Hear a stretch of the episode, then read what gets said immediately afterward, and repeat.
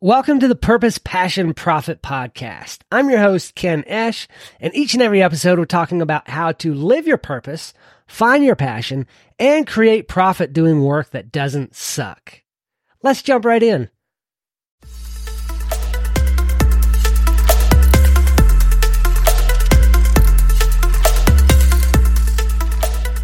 In today's episode, I want to talk about developing your pricing structure. That's setting the price for your products or services. And this is crucial for the success of your business. You got to find that balance between affordability and profitability so that you can attract the right customers and generate the revenue that is the lifeblood of your business. There's different ways to go about creating your price structure, and that's going to be determined specifically by the type of business that you have, whether you're a service business or a product based business, is going to determine how you price your products or services. There's several things to consider. You, you have to look at the cost of production. So if you develop products, whether you're creating apps whether you're a furniture builder or whether you build decks, you have to think about the cost that it takes to produce those products or services. You've got to look at labor, materials, overhead expenses, insurances, all of those things. You want to take into consideration your target market and their willingness and ability to pay for your products and services. And you want to make sure you market to an audience that has the ability to pay what you want to earn. And you kind of need to go into just a little bit, not a ton. The competition isn't as important as some of these other things because if you've ever read the book, I think it's called something like Blue Ocean. Basically, it's creating your own niche. Even though you might offer similar services or products as others, if you can create your own essentially blue ocean where you are the only person who does this thing, then you don't have to compete on price. But if you are competing on price, you need to research what others are doing and make sure that you're competitive and that you can still attract customers at your price point. You also want to consider the value proposition of your products and services, the unique benefits and features and the quality of it. Those things are going to be important to your customers and your clients. There's a couple of different pricing strategies that you can use.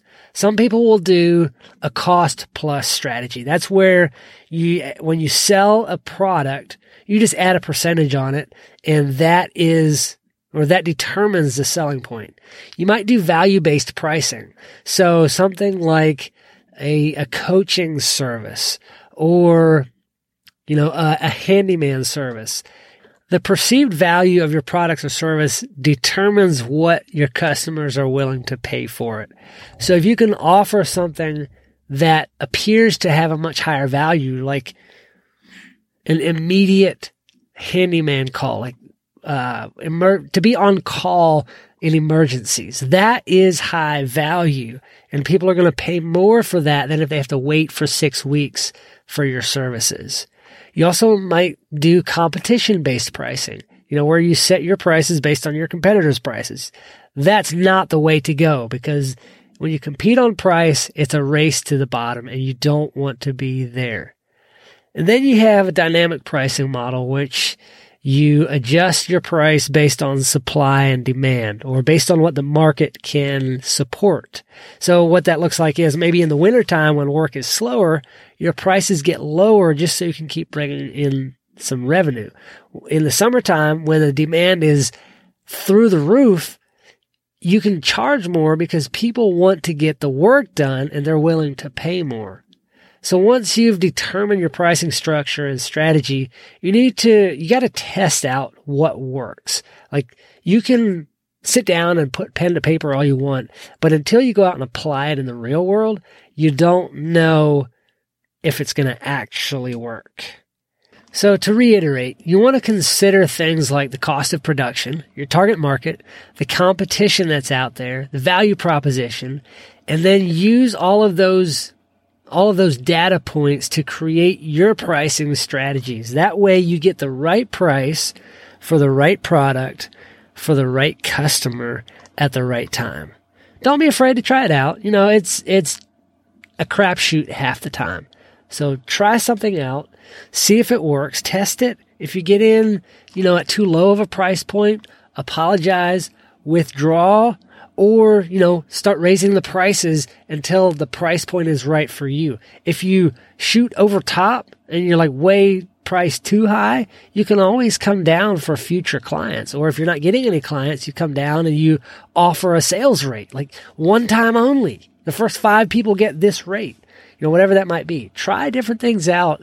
Find what works for you and your clients, your new customers. Find what draws people in. That's really going to be the lifeblood of your business is the revenue that you bring in. And that's all determined by, by your price point.